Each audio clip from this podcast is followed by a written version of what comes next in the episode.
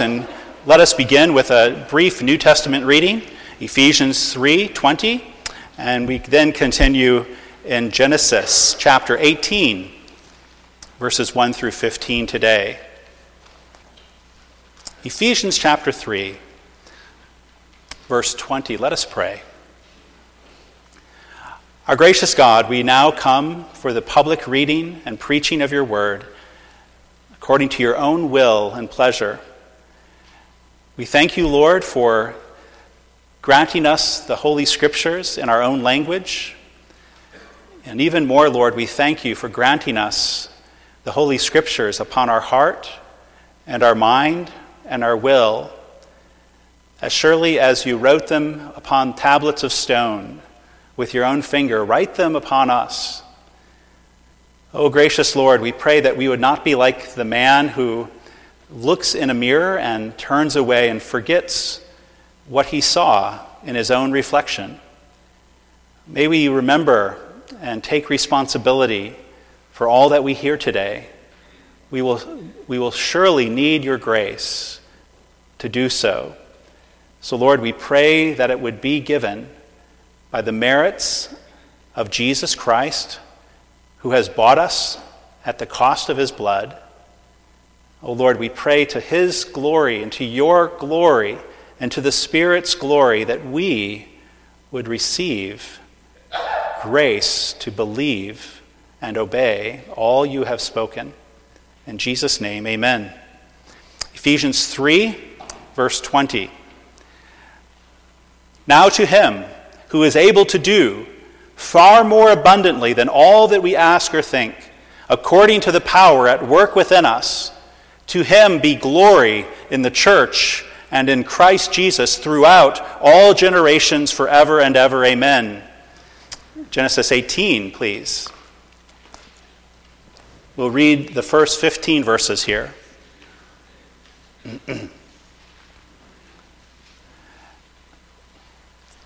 And the Lord appeared to him by the oaks of Mamre, as he sat at the door of his tent in the heat of the day. He lifted up his eyes and looked, and behold, three men were standing in front of him. When he saw them, he ran from the tent door to meet them and bowed himself to the earth and said, O Lord, if I have found favor in your sight, do not pass by your servant.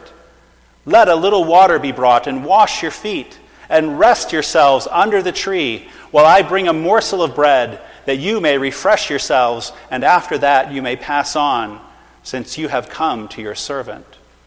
So they said, Do as you have said. And Abraham went quickly into the tent to Sarah and said, Quick, three seahs of, fl- of fine flour, knead it, and make cakes. And Abraham ran to the herd and took a calf, tender and good, and gave it to a young man who prepared it quickly. Then he took curds and milk and the calf that he had prepared and set it before them. And he stood by them under the tree while they ate. They said to him, Where is Sarah, your wife? And he said, She is in the tent. And the Lord said, I will surely return to you about this time next year, and Sarah, your wife, shall have a son. And Sarah was listening at the tent door behind him. Now Abraham and Sarah were old, advanced in years. The way of women had ceased to be with Sarah. So Sarah laughed to herself, saying, After I am worn out and my Lord is old, shall I have pleasure? The Lord said to Abraham, Why did Sarah laugh and say, Shall I indeed bear a child now that I am old? I am old? Is anything too hard for the Lord? At the appointed time, I will return to you about this time next year, and Sarah shall have a son. But Sarah denied it, saying, I did not laugh, for she was afraid. He said, No, but you did laugh. God's word. At different times, a Christian can end up living a very small and cramped life, as if they were living inside a wooden crate. And this is because the Christian does not believe the whole truth about divine power. So we do not fully stand up and stretch our joy in the Lord because we do not believe the whole truth about, about divine power. So we do not experience faith's full range of motion. We do not move freely with zeal in the work of the Lord. And the life of faith becomes cramped, guarded, gloomy, stingy, suspicious. And like a constant low fever, we become reluctant to rest in and enjoy God because we remain, truth be told, suspicious of God, thinking the circumstances of our life would not be the circumstances they are if God were a little more powerful. We end up with Mary's words in our heart, words she spoke right outside her brother's tomb. Lord, if you had been here. How different those gloomy words are to the word Jesus spoke about the exact same trouble. For your sake, I am glad that I was not there. John eleven fifteen. Mary's loss was not a failure of divine power. It was, in fact, the postponement of divine power to achieve the greater purposes of God for the ones whom he loves. Being slow to believe is one of our great diseases, isn't it? I believe, Lord, help my unbelief. But in all our unbelief, there is good news, of course. And the news that's good is that Christ, in God in Christ, loves us. And he loves us not in proportion to our goodness. He loves us in proportion to his own goodness. So God comes from time to time when the testimony of our unbelief has ripened on our conscience. He comes time to time and perfectly rebukes us for our little faith. This morning is one of those times. In the providential course of our reading through Genesis, God brings his gentle rebuke to all of us today, as he questions Sarah, standing outside her tent, is anything too hard for the Lord? This, this is the morning, you see, that you might discover how you have dishonored God by thinking many things are too difficult for him. This is the morning you see that you might discover that many things in your life are not being done because you think God lacks the power to do them. And you might find out that about yourself, that you have such low and hard thoughts of God. Beloved, let us understand God's power is not in always taking problems away, but in sanctifying your problems to you. God's power is not always demonstrated in making something new, but indeed taking that which is old and sewing it into the very fabric of your life to make you more godly, to make you more holy, to make you more heavenly, to make you more faithful, to make you more true. Do you want God to demonstrate his power to those ends?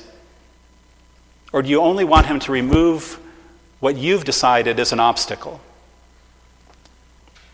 So the first thing we are going to see today in our passage is that by grace we are reconciled to the supernatural power of Almighty God.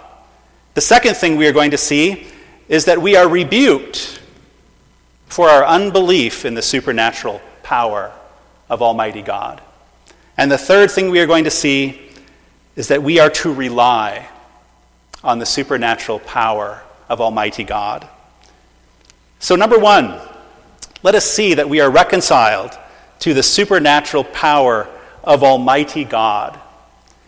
Now, the scene before us in Genesis eighteen opens with this remarkable announcement of a divine visitation. It's in verse one.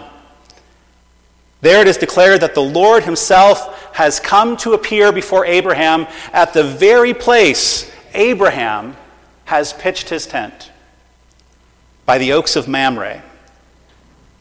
Here it is in the heat of the day. Abraham is relaxing. It's the perfect time to take a break from all the work of a herdsman. He is enjoying a siesta. And presumably Abraham has positioned his tent so that the door is in the shade that the tent itself makes, probably facing the north, yes? Well, at some point in this quiet, sun-filled hour, Abram lifts up his eyes, and suddenly, standing before him, not far away, there are three men. One of them is Yahweh, the Lord. You probably see that word capitalized in verse one of your Bible. This is the same Yahweh who will later speak from the burning bush to Moses. This is the same Yahweh who called Abram out of Ur of the Chaldees. Abram, one hundred years old, suddenly looks like a child again. The text says he goes running to meet them. He is falling on the ground even, it says, to honor them. You got to remember this scene. A one hundred-year-old man running and falling on the ground to honor his visitor, the Lord. Remember that scene. Beloved, you are in your youthful strength when you are in the adoration of God. It doesn't matter what it says on your birth certificate. You are never younger when you are worshiping He who is eternal. So Abraham, when he gets to the three, he can clearly see that one of them is more prestigious. One is more prominent than the other two, which is exactly why he first speaks to just one. Verse three, O Lord, Adonai is what he says in Hebrew. Adonai, if I have found favor in your sight, do not pass by your servant. It is this same one who has much to say to Abraham and Sarah in verses ten through fifteen. This is the Lord with two angelic hosts. This is a picture right out of Isaiah six, where the cherubim and the seraphim are flying around the Holy One in his heavenly tabernacle. But this is that picture peaceably, quietly, tenderly upon the earth. We should understand that what we are witnessing here is two thousand years before Christ will be born of Mary. What is happening in Genesis eighteen is not yet the incarnation of God. This is a theophany, which quite literally means an appearing of God. It is a brief appearing, but it is an appearing nonetheless. It is God appearing in the form of a man for the comfort of man. He would have us to know that he does not abhor us. No, he means to dwell with us. He means to be among us.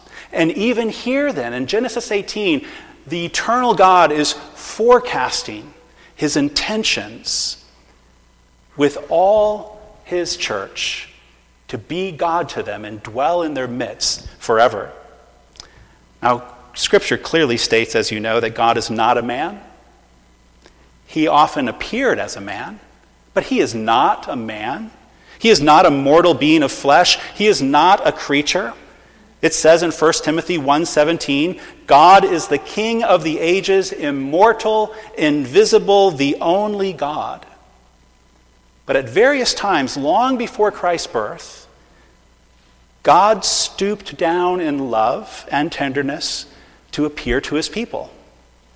For example, in Genesis three, we learn that Adam and Eve heard the sound of the Lord God walking in the garden. And later, after the fall, Exodus twenty-four, we learn, quote, that Moses and Aaron, Nadab and Abihu, and seventy of the elders of Israel went up on Mount Sinai, and they saw the God of Israel. And Exodus thirty-three even says, The Lord used to speak to Moses face to face as a man speaks to his friend.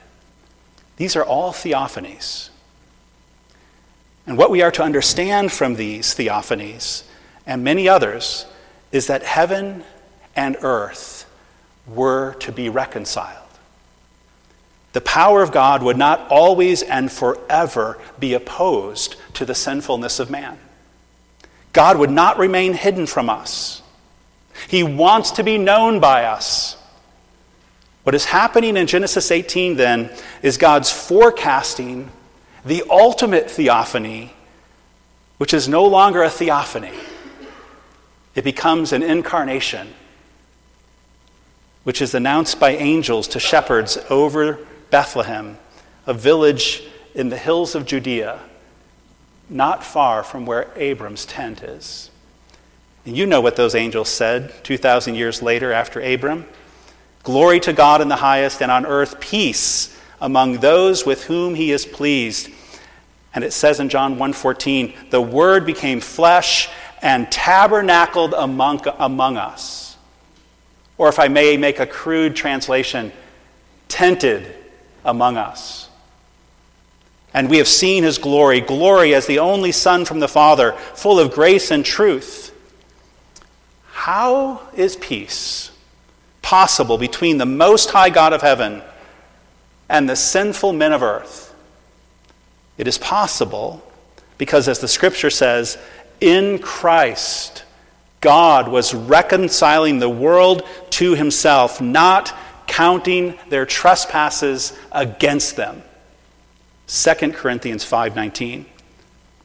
Beloved, this means that through the mediation of Jesus Christ, by his body and blood given for us, given by God for us, we are totally and forever reconciled to God's power, which is the power that is above all earthly powers. There is earthly power, but the power to which you are reconciled is the power that is above all earthly powers, which means all earthly powers are not against us, but in Christ they are all now subordinate to us, and they serve us every single day under the divine government of the divine power that you are now reconciled to through Jesus Christ. That means everything that is not getting done that you think should get done, everything that is not being removed that you think should be removed, everything that is not being added that you think should be added, none of that is a failure of the power to which you are now reconciled through Jesus Christ. It is actually an expression of the power to which you are now reconciled. That's why that problem isn't gone. That's why that thing hasn't been found. That's why that relationship is not better. Beloved, this means God's power is always discharged for us and always being restrained for us. There's nothing at present which is not taking place that needs to take place, or else it would take place, for God's arm is not shortened. It is a doubting and denying of God's power that thinks a necessary thing is not being done, and it would be done if God were more able to do it. No.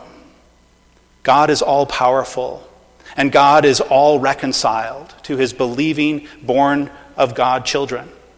A thing is not being done because it should not be done, or it should not be done at this time.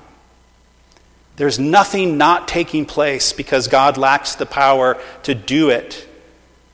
There's nothing not taking place because you are not quite yet reconciled to God. In Christ, you are fully, totally, and foreverly, I just made that up, foreverly reconciled.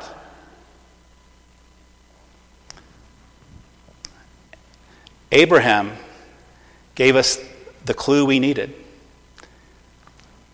Please stay. O Lord, if I have found favor in your sight, please stay. Do not pass by your servant. And then what he says next about what he's going to give them to eat sounds like something that you could fit in a one of those smaller snack-sized Ziploc bags.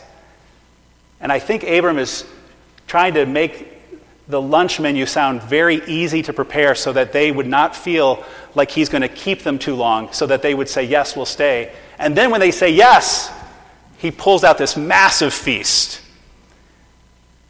And they stay and eat.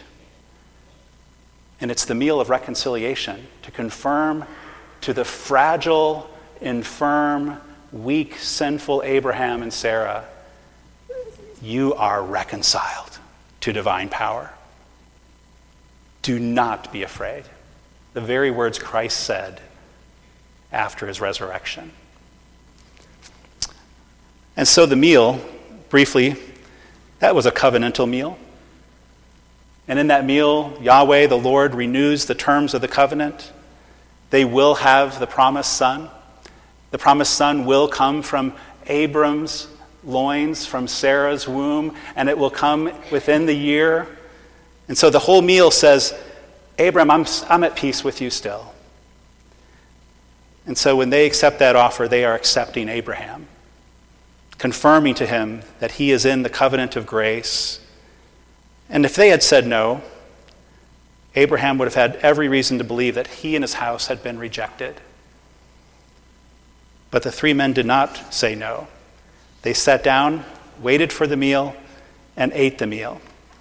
And we see in this little meal right here by the oaks of Mamre, we see the church's sacred meal, don't we? This is a foreshadowing of the Lord's Supper that he would institute and set in his churches until the end of the age, where the God of all power says to us from that table, every time we partake, I am at peace with you. Everything's okay.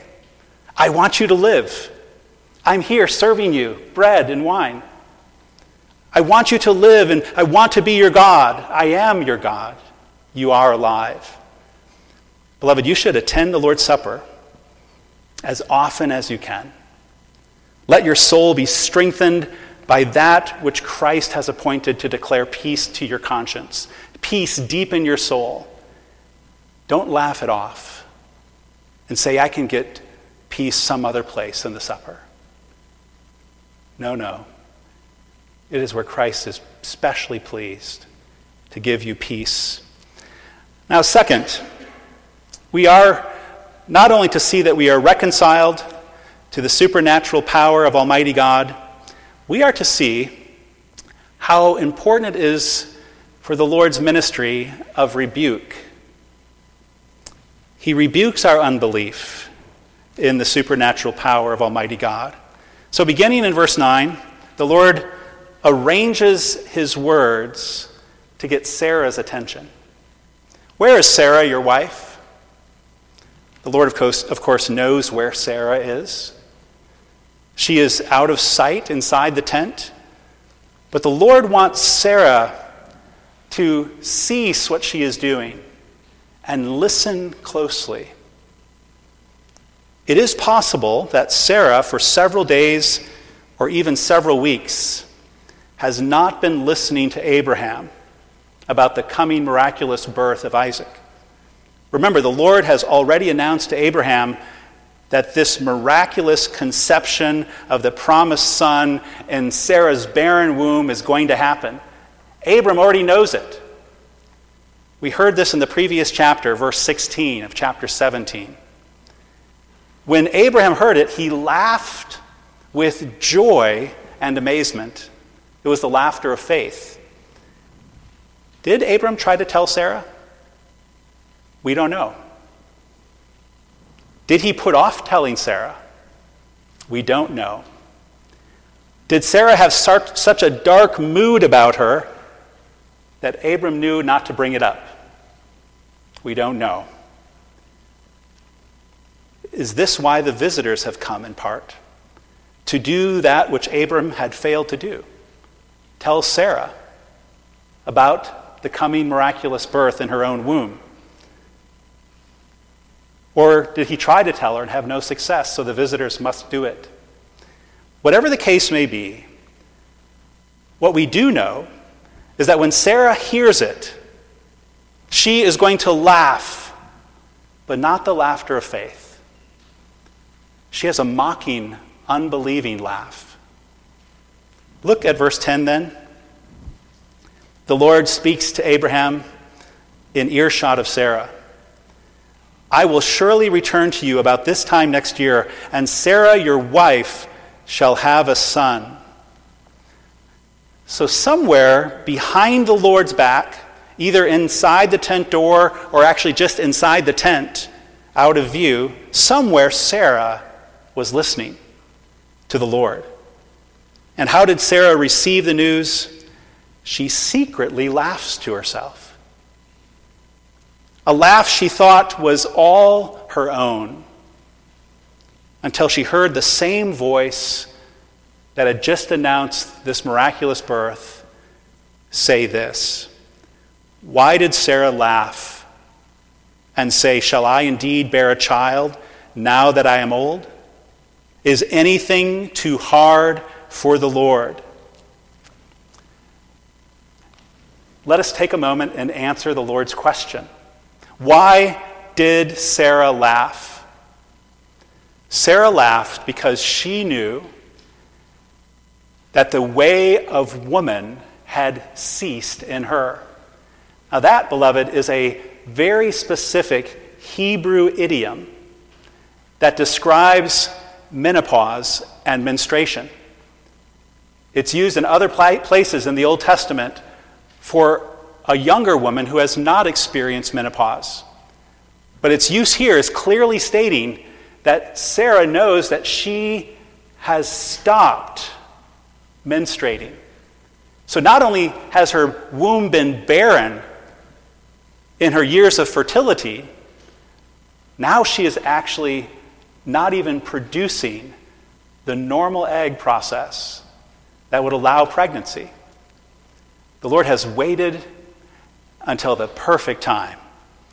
There is no deeper death in the birth process, in the conception process of this woman's body.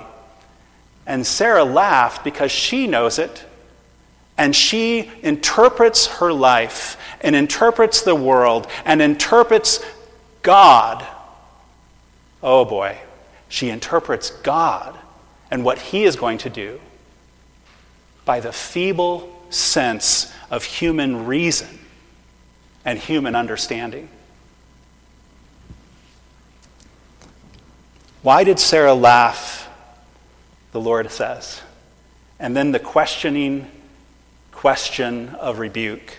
Is anything too hard for the Lord? Now when Sarah hears this, she immediately knows something has gone wrong. If it is not too hard for the Lord to hear her secret thoughts, it is not too hard for the Lord to open her womb long past closing time. Verse thirteen and verse fourteen is the Lord's rebuke of the church's unbelief. She is a child of God, but she still relies on feeble senses of human reason and human abilities.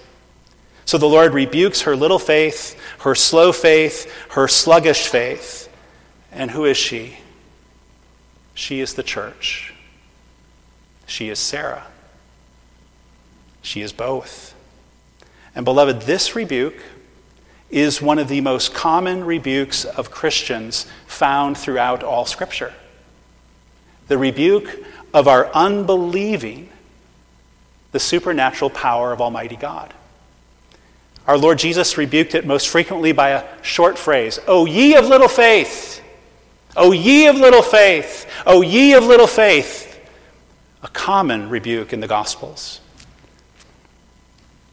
Let me share with you a few of this most common rebukes for Christians in the Bible.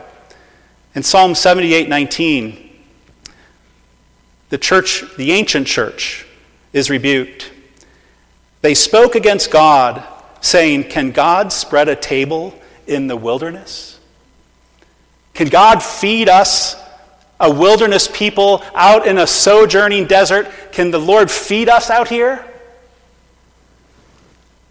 The Lord heard. Let me give you another one from Numbers chapter eleven, verse twenty-one. Here the Lord, speaking to the same hungry people in the wilderness, told them that you shall eat meat for thirty days, for a month. This time it is Moses needing the rebuke. Moses hears that they are going to be eating meat in the wilderness for a month, and he says, Numbers eleven twenty-one, the people among whom I am whom I am a number are six hundred thousand on foot, and you have said, I will give them meat, that they may eat a whole month? Shall flocks and herds be slaughtered for them, and be enough for them? Or shall all the fish of the sea be gathered together for them, and be enough for them? You see the sarcasm Moses brings to the Lord's ear? And the Lord said to Moses, is the Lord's hand shortened? Now you shall see whether my word will come true for you or not. Another rebuke is found in Second Chronicles sixteen twelve. This concerns Asa, the king of Judah. In the thirty-ninth year of his reign, Asa was diseased in his feet, and his disease became severe. Yet even in his disease, he did not seek the Lord, but sought help from physicians. He did not call on the power of the Almighty for his physical ailment. Another one, Second Kings seven. This is under this is during the siege of Samaria by Ben-Hadad of Syria, the wicked king. He has them all locked behind their city walls, and because of this siege, inflation has sent all foods through the roof in pricing. But Elisha stands up and says, hear the word of the Lord. Tomorrow about this time, a seah of fine flour shall be sold for a shekel, and two seahs of barley for a shekel at the gate of Samaria. Elisha has just prophesied the power of the Almighty, that there is going to be a dramatic deflation of prices within twenty-four hours. Then the captain, on whose hand the king leaned, said to Elisha, if the Lord himself should make windows in heaven, could this thing be? You hear the mocking, sarcastic laughter. But Elisha said, you shall see it with your own eyes, but you shall not eat of it. Brothers and sisters, it is a common rebuke of the children of God throughout the scriptures, our unbelief in the power of the Almighty. Why is this particular rebuke so common? Because the Christian faith stands or falls on the reality of the supernatural activity of the living God. As Doctor Machen said once, there is no absolute divine goodness that intrudes in the present world process unless it is the supernaturalism of the Almighty. Which, of course, raises the question, what is supernaturalism? What is this power of God of which we speak? What is the power of God upon which our faith is founded? Doctor Machen wisely answers, supernaturalism is bounded by two things, the existence of a personal God and the existence of a real order of nature. Without the existence of a personal God, there could be no purposeful entrance of God's power into the order of the world. And without the real existence of an order of nature, there could be no distinction between natural events and those that are above nature. In that case, all events would simply be supernatural. Rather than the word supernatural, we would have no meaning at all. Now, the distinction between natural and supernatural does not mean, indeed, that nature is independent of God. It does not mean that while God brings to pass supernatural events, natural events are not brought to pass by him. On the contrary, the believer in the supernatural regards everything that is done as being the work of God. Only he believes that in the events called natural, God is using means, whereas in the events called supernatural, he uses no means. but puts forth his creative power. And that's what he does in the womb of a barren ninety-year-old woman who is long past menopause. The Lord creates Israel in Sarah's womb. As Herman Bavinck put it, while the nations of the earth are walking in their own ways and are developing what was given them in general revelation, a creative act of God called a people into being out of Abraham. It fits perfectly with what the Lord said to his own people when he rebuked them on another occasion for their unbelief in his supernatural power. Deuteronomy thirty-two six, he said, "Is not he your father who created you, who made you, and established you?" He's not talking about the first creation of Genesis one. He's talking about the creation of Genesis eighteen. The generative, creative act of a child named Isaac, through whom would come the line of all true believers and the Lord Jesus Christ. So, secondly, we have seen that we need to be rebuked about our unbelief in the supernatural power of the Almighty God. And lastly and briefly, we are now to see that we are must rely on the supernatural power of Almighty God.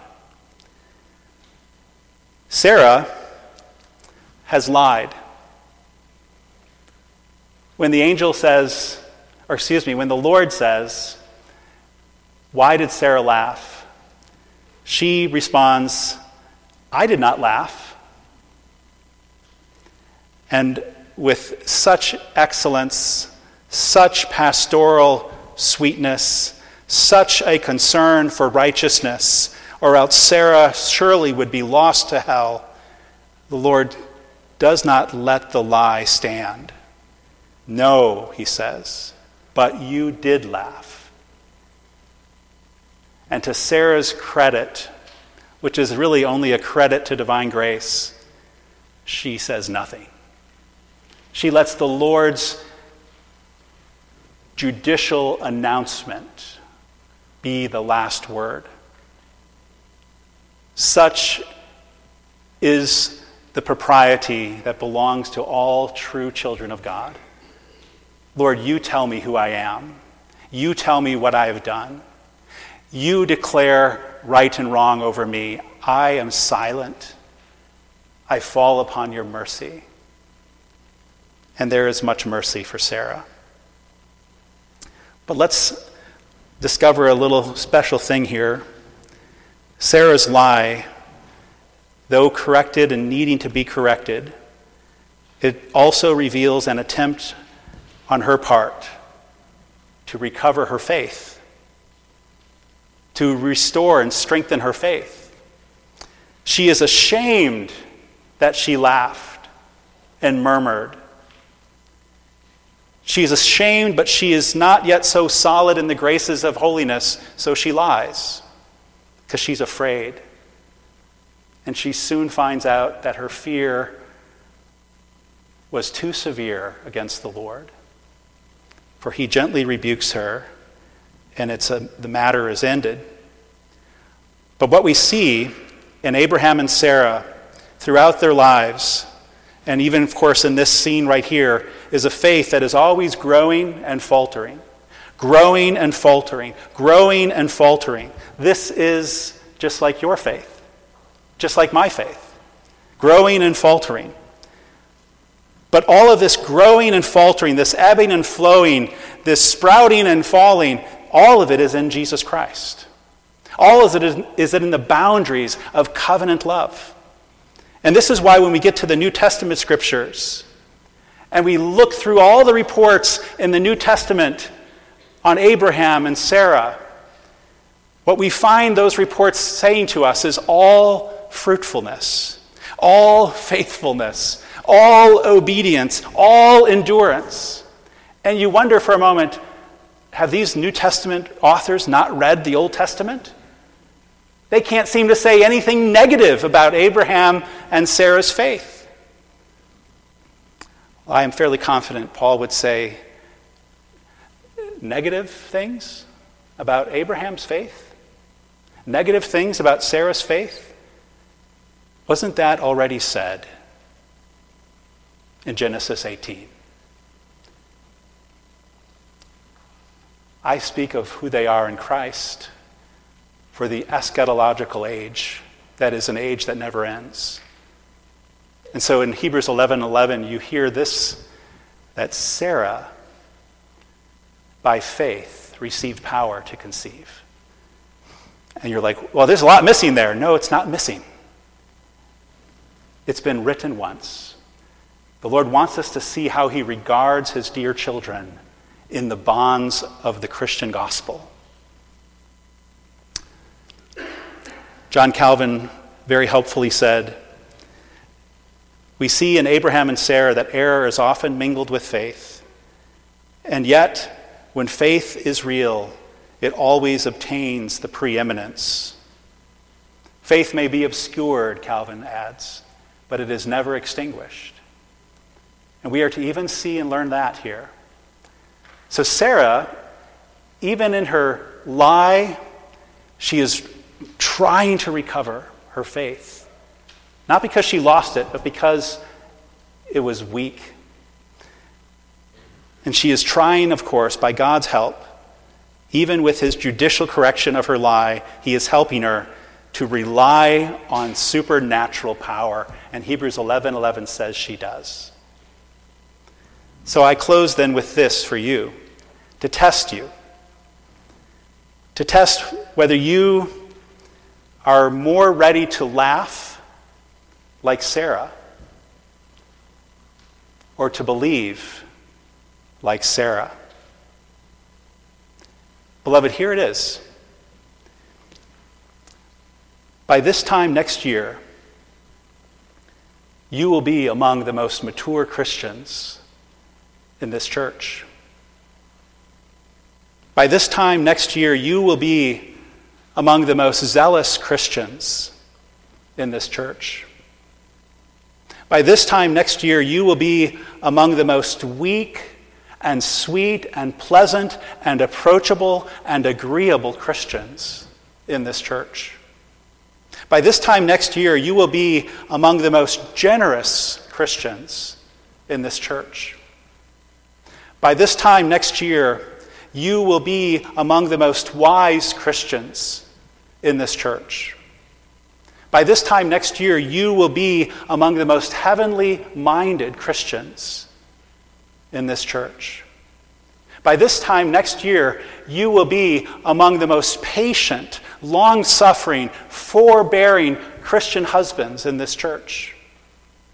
By this time next year, you will be among the most meek and sweet and agreeable Christian wives in this church. By this time next year, children, you will be among the most obedient, mom and dad honoring, God-loving children in this church.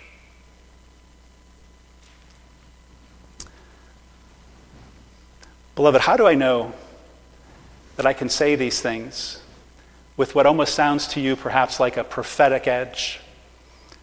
I'll tell you how I know. Because Christ Jesus has been born in you. Because Christ has been born to Mary. And because Christ is firstborn from the dead. And because Christ has been born in all believers. Because the Holy Spirit indwells all believers, and because the Father and the Son and the Spirit have taken abode in you,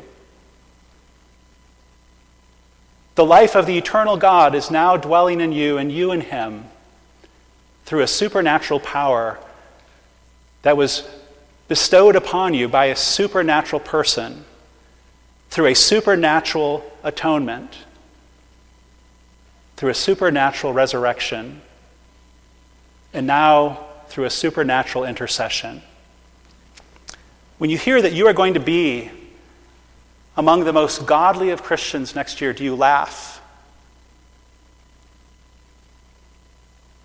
Or do you believe? Would you prefer that I say something worse about you? Would you prefer that I say something easy that would require nothing supernatural? Or, beloved, would you prefer that I tell you that which the risen Christ tells you, that what he is forming in you? Let us pray and hear the word of God. His divine power has granted to us all things that pertain to life and godliness through the knowledge of him who called us to his own glory and excellence, by which he has granted to us his precious and very great promises, so that through them you may become partakers of the divine nature, having escaped from the corruption that is in the world because of sinful desire. His divine power has given us everything we need for life and godliness. Gracious God,